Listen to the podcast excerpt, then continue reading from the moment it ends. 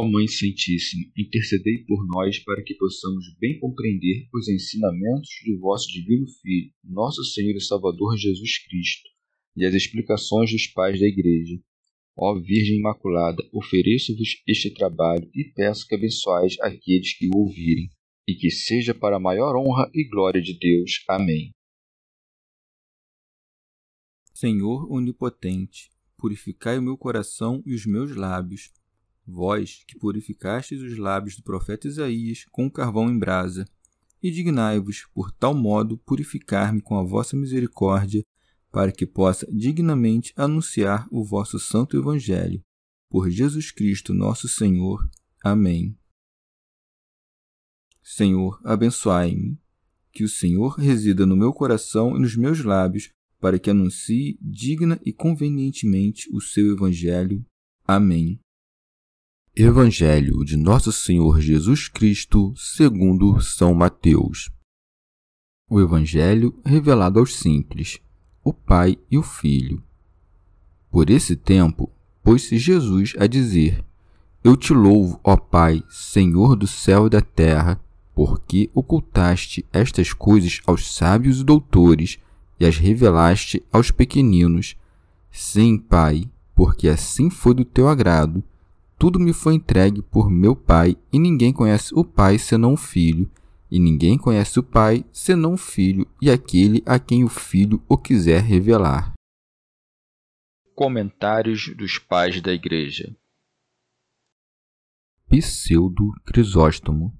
Sabendo que muitos haveriam de duvidar do que disseram acima, a saber, que os judeus não o quiseram receber e os gentios o receberam prontamente, o Senhor responde aos seus pensamentos, dizendo: Eu te louvo, ó Pai, Senhor do céu e da terra. Comentário de São Tomás de Aquino em forma de glosa. Isto é, a ti que fizestes os céus e governas na terra, ou literalmente. Santo Agostinho. Se Cristo, que está muito longe de todo pecado, diz: Eu confesso, Deduz que a confissão não é própria somente de quem peca, mas é também, às vezes, de quem louva.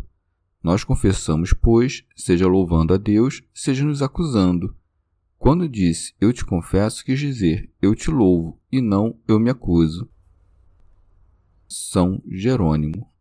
Que ouçam aqueles que caluniam o Salvador, dizendo que não nascera, mas que fora criado, que Cristo chama seu Pai de Senhor do céu e da terra, mas, se ele é uma criatura e a criatura pode chamar seu Criador de seu Pai, foi uma tolice não o chamarem igualmente de seu Senhor, Senhor do céu e da terra, ou semelhantemente de Pai.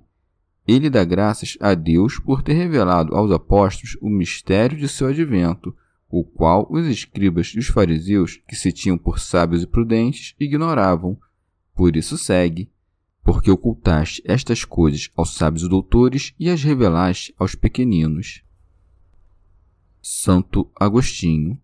Sob o nome de sábios e doutores, entende-se os soberbos, conforme manifesta o Senhor pelas palavras: revelaste aos pequeninos.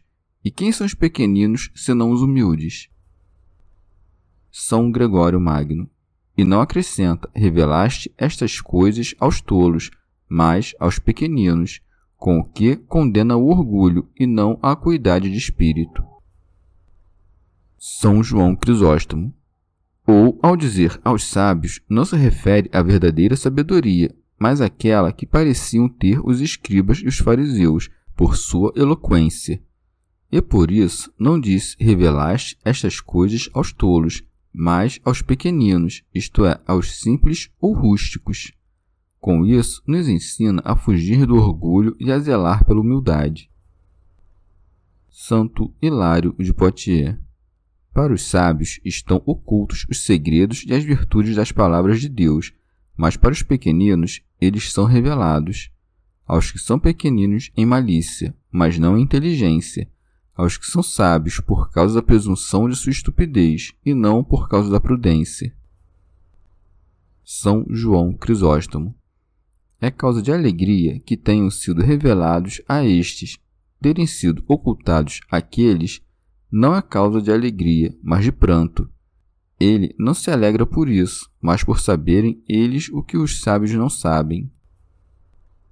Santo Hilário de Poitiers o Senhor confirma, segundo o juízo da vontade do Pai, a equidade do fato de todos aqueles que não quiserem se fazer pequenos diante de Deus se tornarem estúpidos em sua própria sabedoria. Por isso disse: Sim, Pai, porque assim foi do teu agrado. São Gregório Magno.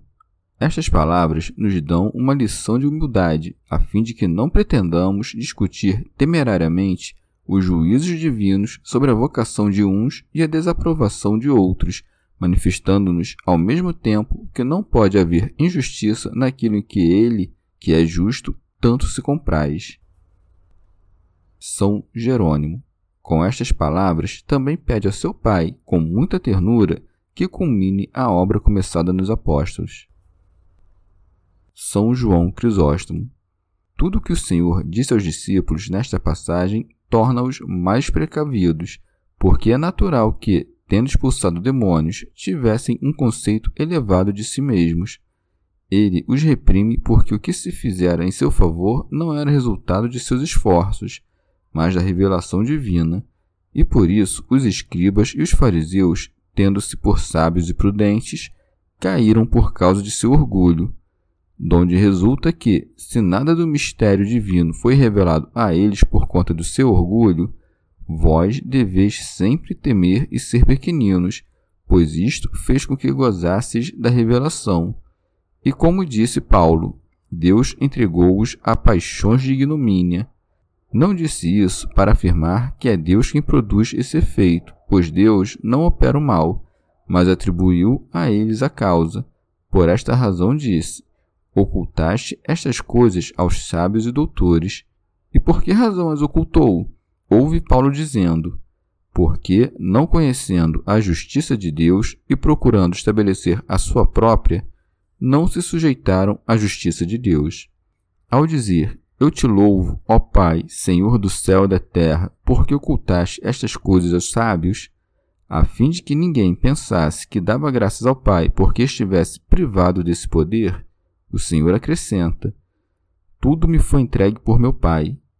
Quando escutardes que tudo me foi entregue por meu Pai, não deveis entender nada que é humano, pois este modo de o Senhor se expressar é para nos fazer compreender que não são dois os deuses gerados, porque no mesmo momento em que ele foi gerado, foi feito Senhor de todas as coisas. São Jerônimo porque, se interpretarmos esta passagem segundo a nossa frágil maneira de ver as coisas, admitiremos que, a partir do momento em que aquele que recebe passa a ter, aquele que dá passa a não ter. Ou também, por todas as coisas me foram entregues, pode-se entender não o céu, a terra, os elementos e tudo mais que Deus fez e criou, mas todos aqueles que, mediante o Filho, têm acesso ao Pai. Santo Hilário de Poitiers. Ou também, expressou-se desta maneira para que ninguém julgasse haver nele menos coisas do que há em Deus. Santo Agostinho.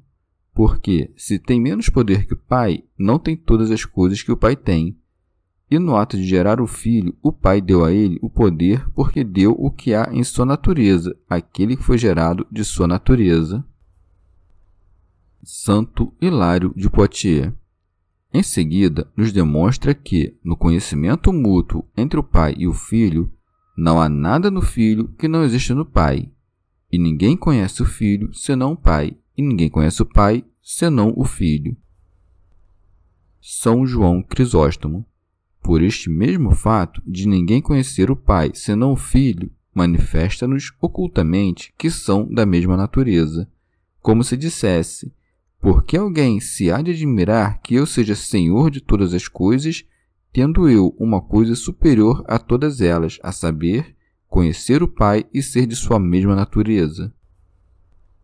Santo Hilário de Poitiers.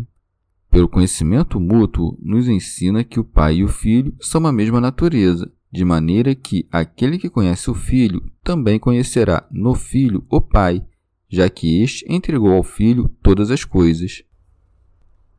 São João Crisóstomo.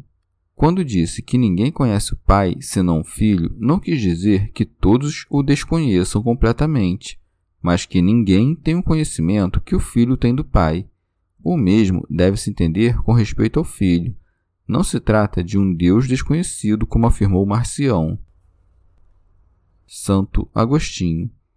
Finalmente, como a natureza divina é inseparável, basta às vezes nomear o Pai ou o Filho somente, não se separando dos dois, por isso, o Espírito, que é chamado propriamente de Espírito de verdade.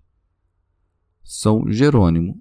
O herege Eunômio deveria se envergonhar ao reivindicar um conhecimento do Pai e do Filho tão grande quanto aquele que o Pai e o Filho possuem um do outro porque se insiste nisso e sustenta sua loucura na seguinte passagem: E aquele a quem o filho o quiser revelar.